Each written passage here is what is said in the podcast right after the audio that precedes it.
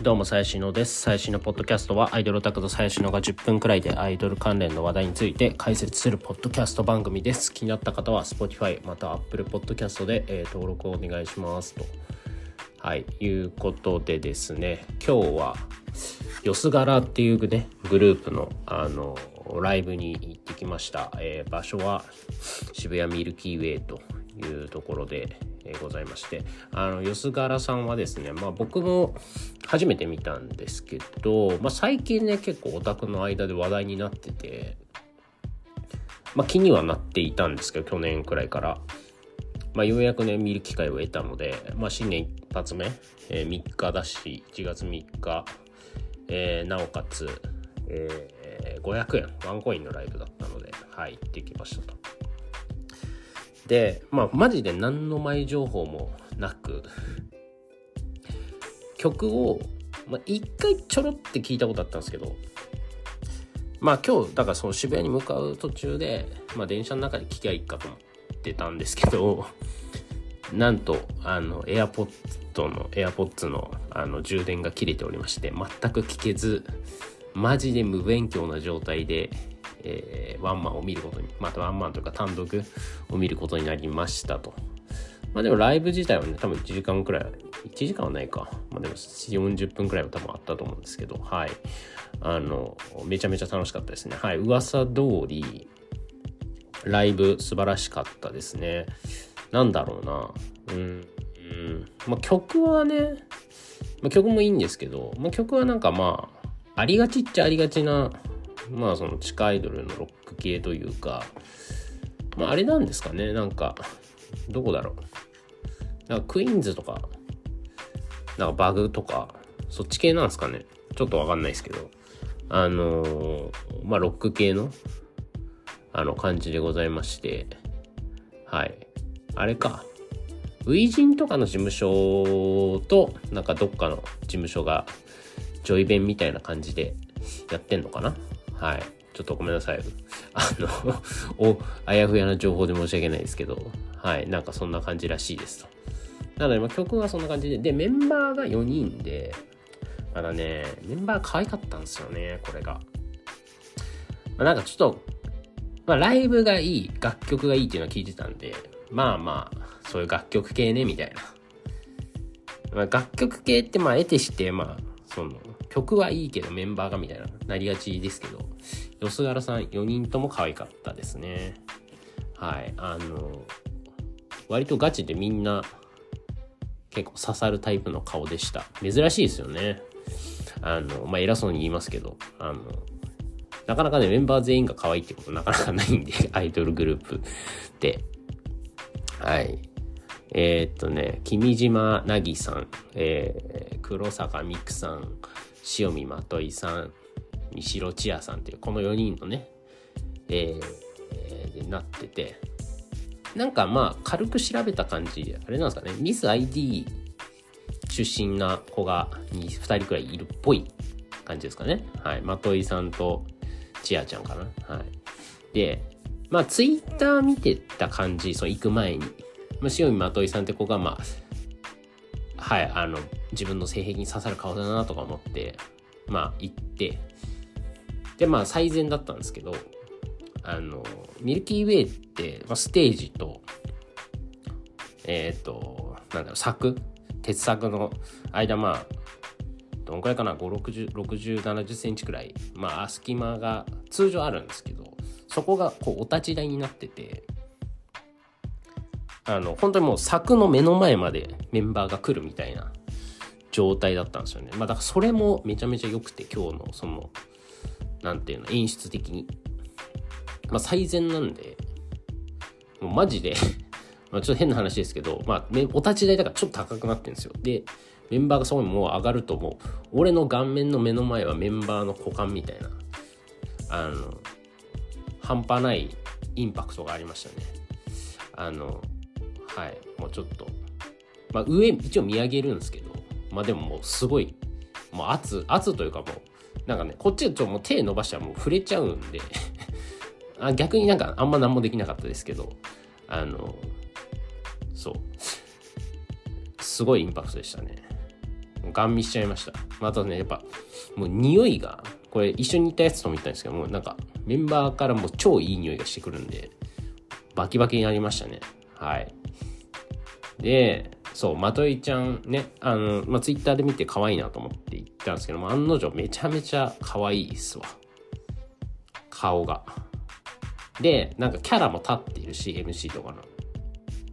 で歌がめちゃめちゃうまい。てか基本4人ともうまいんですけどまといちゃんは特になんだろうな。うまいはうまいんですけどなんかこう個性のある声というかあの大体そのなんだろう初めてアイドル見てでなおかつ僕何も聞かないって言ってたんで今日。何も分かんないじゃないですか。別にミュージックビデオとかライブ映像とか見てるわけじゃないし誰がどの声とか分かんないですけどまといちゃんだけはもうすぐ声が特徴的で分かる。で帰ってから MV とか見てあのやっぱり声にすごい特徴があってめちゃめちゃいいなと思いましたね。なかなかああいうなんだろう聞き聞きやすいかつ全然不快にもならない個性的な声ってあんまり持ってる人いないと思うんでもうあれだけですごい武器だよね。でなおかつ顔もめちゃくちゃ可愛いでちょっとねなんだろうエロティックな雰囲気もあるし最高っす。はい。でえー、っとまあライブ見てまあでも今日3人接触したんですよね。あとちあちゃんとなぎちゃん。でなぎちゃんはなんだろうな。まあ個人的な感想としてはペキサペキサコはあの前田ゆまにそっくりだなっていうのが感想なんですけど。まあでも歌もうまくて。でなんかまあか可愛らしいしでまあ接触行ったんですけど、まあ、接触が結構えげつなかったですね。なんかまあガチ恋の人多いんだろうなっていう接触でしたね。はい、まあ、好きな人はすごい好きだろうなみたいな感じの結構グイグイ来るタイプというかうんまといちゃんはもうめちゃめちゃ列長かったんですよ。もうミルキーウェイから飛び出るくらい長かって。まあだからもう結構かなり高速の、なんだろう、チェキなんですよね。まあそんな10秒とかではないですけど、まあまあそ結構早い。で、そのよす柄の俺イメージって、つい2週間くらい前にツイッターで流れてきたよす柄のスタッフチェキメンバーがチェキをこうサイン書いてる途中に取り上げてオタクに渡すっていうなんかスクショのツイートが流れてきて俺それリツイートしたんですけどまさか俺もその時行くとは思ってなかったんで今日行ったら本当にそのなんか現場を目撃しました。本当にこうスタッフが大体まあスタッフって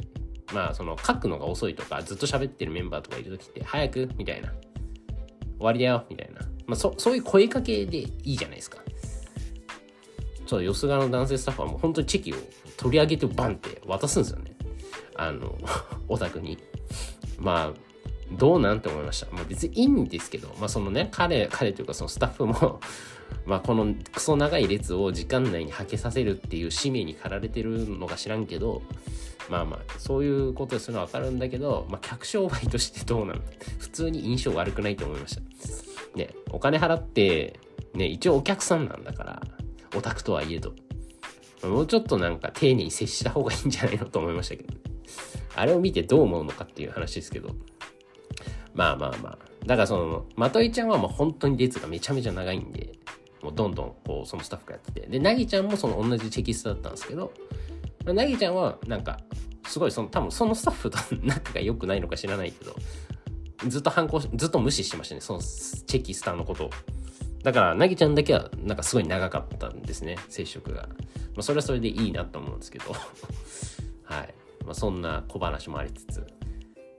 で、僕はね、でもね、この、あと、ちあちゃん、みしろちあちゃんってこに行ったんですけど、僕は結果、まあ、一回しか行ってないんで、なんともですけど、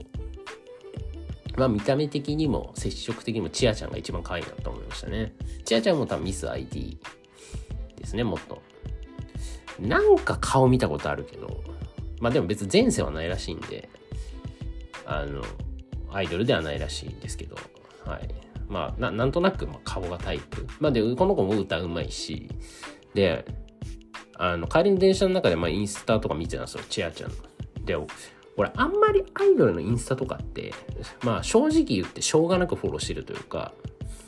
別なんかそんな見たいこともないんですよ。ほとんど。まあ、よほどすごい好きな推しメンとかだったら、もちろんフォローするんですけど、まあなんか大概は情報収集のためにフォローしてるというか、なんかこう不穏な空気があった時の、その、察するように、なんかね、よくアイドルとかや病んだストーリーとかあげるから、もうそれ目的でしかないんですけど、別になんかその子のなんか日常が見たいとかって全然一切思わないんですけど、あの、だからまあ、俺結構アイドルフォローしててもミュートしてる子って結構いるんですけど、あの、ちあちゃんはめちゃめちゃインスタがいいっすね。なんか自分にすごい刺さりました。なんか別に、その、大体だからそのアイドルのインスタって、まあ、自撮り？しょうもない自撮りが多いじゃないですか。で、なんかもう加工して、どいつもこいつも似たような顔して、みたい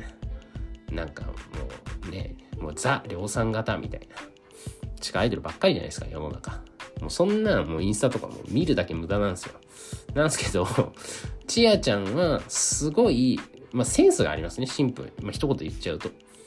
あの、インスタをちゃんとクリエイティブに使ってるというか、で、インスタグラマーって感じではないんですけど、まあなんかその、なんだろうな、わかんないけど、デザイン系の学校なのかなわかんないけど、すごい作品っぽい感じのインスタの投稿を、まあもちろん自撮りとかもあるんですけど、あの作品っぽい投稿してて、それがなんか個人的にめちゃめちゃ刺さりました。センスある子好きなんですよね。やっぱそのアート、アート方面というか。まあ、賢い子か、やっぱこうセンスある子が好き、すごい好きだから、あの、ちあちゃんのインスタはなかなか、なんですかね、まあ自分はまあね、その、写真とかカメラとか撮ってて、やっぱちょっと気にするじゃないですか、そういう写真の加工具合とか。めっちゃセンスあるなと思いましたね。はい。あの、最近、全然話変わりますけど、あの、 NewJeans すごい聞いてて、あの、韓国のね、K-POP のアイドル、あの、 HYBE の、あの、 Big Hit の、 Big Hit Entertainment が HYBE っていう事務所に変わって、まあ、 HYBE の、まあ、 NewJeans っていう割と若めのねあのグループ1718歳くらいのあの5人組のグループ、まあ、最近すごい流行ってるんで皆さんもご存知かなとは思うんですけどあのすごい聴いてるんですよ曲を、まあ、ミュージックビデオとか見たり。なんかね、で、ニュージーンズが、その、まあ、K-POP って、まあ、いわゆるその TWICE とか、まあ、もっと古くで言うと少少女時代とか、まあ、その、何いわゆるちょっとお姉さんみたいな、まあ、で、セクシーな、みたいな、なんか、セックスアイコンみたいな感じの、なんか K-POP のアイドルグループ、まあ、最近多かったと思うんですよね。その TWICE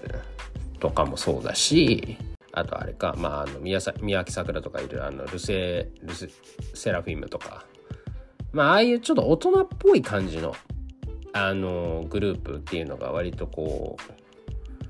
多かったんですけど、 NewJeans は本当に若いし、ティーン、それが本当に10代だし、あの、まあ、クリエイティブがね、すごい良くて、そのミュージックビデオとかの。あの、まあ、最近、そのなんだろう、いわゆる Y2K って言われる、その90年代ファッションとかすごい流行ってるじゃないですか。流行ってるんですよ。で、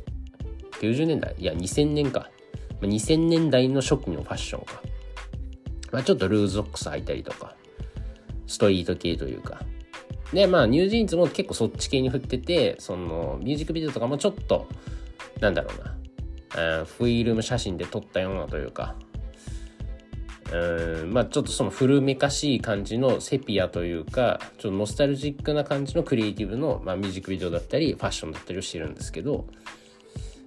まあそのちあちゃんが載せてる写真がなんか結構そっち系で今俺がなんか好きなその雰囲気の写真に近いかったっていうその肌のツヤ感とかもね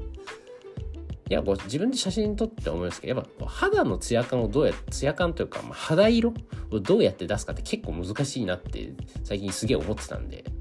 まあ、大体のね、女の子はね、まあ、こう、光を飛ばせば、まあ、白くなるし、白い色ってやっぱ人間、綺麗だと思うんで、まあ、とりあえず白くしとけば大丈夫だろうみたいなのあるんですけど、でもやっぱ、なんかそれだけだとちょっと微妙というか、まあ、味気ないな、みたいな、思ったりするんで、はい。なんかあの、まあ、そういうところも若干気になってたりとかあとねよくその中国メイクみたいな最近韓国というよりは中国メイクみたいななんだよ純欲メイクみたいなあるじゃないですかちょっとこう血色があるような肌感？みたいな。なんかそういうの再現性もすげえ高いなみたいな。まあすいません。なんかすげえ細かい話ですけどなんか結構そういうなんかあん細かい部分が僕気になっちゃうんで、まあ、そういうところのなんかセンスとかがいいとおおって思って結構好きになりがちですね。なのでまあちあちゃんめちゃめちゃいいなと。いうふうに思いましたはいまあ、みたいな感じで、まあ、よす柄はね、まあ、だから2023年、まあ、早速、えー、見たということで、もしかしたら今年ちょっと行くことがあるかもっていう感じですかね。はい。あとはね、まあそのよす柄を待ってね、物販並んでる間に発表されましたけど、まあ、愛坂蘭ちゃん、全然話変わりますけど、あの、桜井香の新グループに愛坂蘭ちゃん、えー、元フルフラサービックルのピンク、えー、が入るということで、はい。まあこの辺はね、まあ、順当というか、まあ予想してましたけど、あの、入ったなというところと、あとやっぱり鳥丸結花の、がこうモデルプレスに下着ユニバの鳥丸ゆいかアイドルグループに加入みたいなニュースになっててフリークってあんまモデルプレスに取り上げられるようなアイドルではないですけどさすがだなと思いましたねそこは。まあまあモデルプレスはね数字が欲しいからそういうインフルエンサーのニュースは取るまあ別に当たり前なんですけどやっぱそういうところで聞いてくるなみたいな。こういうニュースがあった時にやっぱね、ツイッターとかインスタフォローが数万とかあるような子は取り上げられやすいなみたいな。のはちょっと思いましたね。はい。ちょっと笑っちゃいましたけど。まあ、あとはそこをね、どうは、こう、オタク 最適化できるかみたいなところで言うと、まあ、やっぱりその、なんだっけ、えっ、ー、と、もし入った、その元ソルのゆうりちゃんとか、今回鳥丸とか、まあ、いわゆる、まあ、ちょっと言い方あれですけど、まあ、インスタだけ見させていただくと、やっぱりちょっとその、男の影がちらつくというか、まあ、音、パパのね、パパ活集がすごいするインスタグラムを上げていらっしゃるんですけど、まあ、実際やってるかわかんないですよ。わかんないですけども、するんですけど、やっぱ、ああいう女の子たち対 v、VS というか、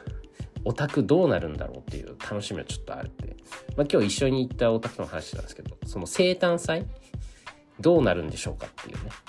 いや、こう、プレゼントとかね、そのフリークのオタクって、そんな高価なものをあげる風習ないじゃないですか。なんかみんな、言っちゃ悪いけど、まあそんな高くないものを多分あげてるような気がするんですよね。なんか、こう、アイドル、メンバーがこう、インスタとかに生誕の後にあげるプレゼントとか見て、見るにしても、まあまあ化粧品くらいはね、その、なんかまあ、ディオールとかは別にあげると思うんですけども、そのバッグとか、あんまりそのハイブラを上げてるイメージがないんですよね。まあ、そのあってもなんか1個くらい。で、まあ、今までのフリークアイドルだったらそれで、別に許されたというか、なんか特に違和感なかったと思うんですけど、やっぱその鳥丸さんとか、そのゆうりちゃんとかを見てると、そんなプレゼントで、まあ、到底必要としてないだろうなっていうね、あの、思うんで、そこのなんかこう、プレゼント合戦みたいな。なんかこのアイドルによるじゃないですか、そのプレゼントの平均単価って。やっぱ、あのシュレイヌとかシンデレラ宣言とか、まあ僕はそっち方面に行きますけど、やっぱそっちの生誕ってやっぱ豪華だし、めちゃめちゃ別に豪華がいいって言ってるわけじゃないんですよ。俺は全然フリークの生誕が好きなんですけど、その、スタッフラとかも、えぐいでかいやつとかね。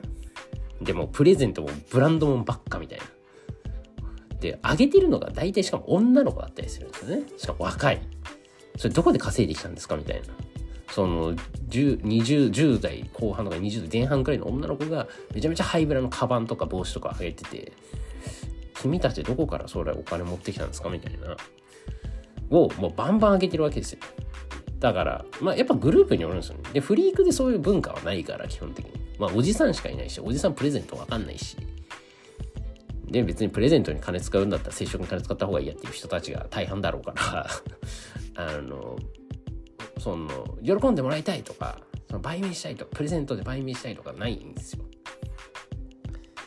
だからまあその辺がねあの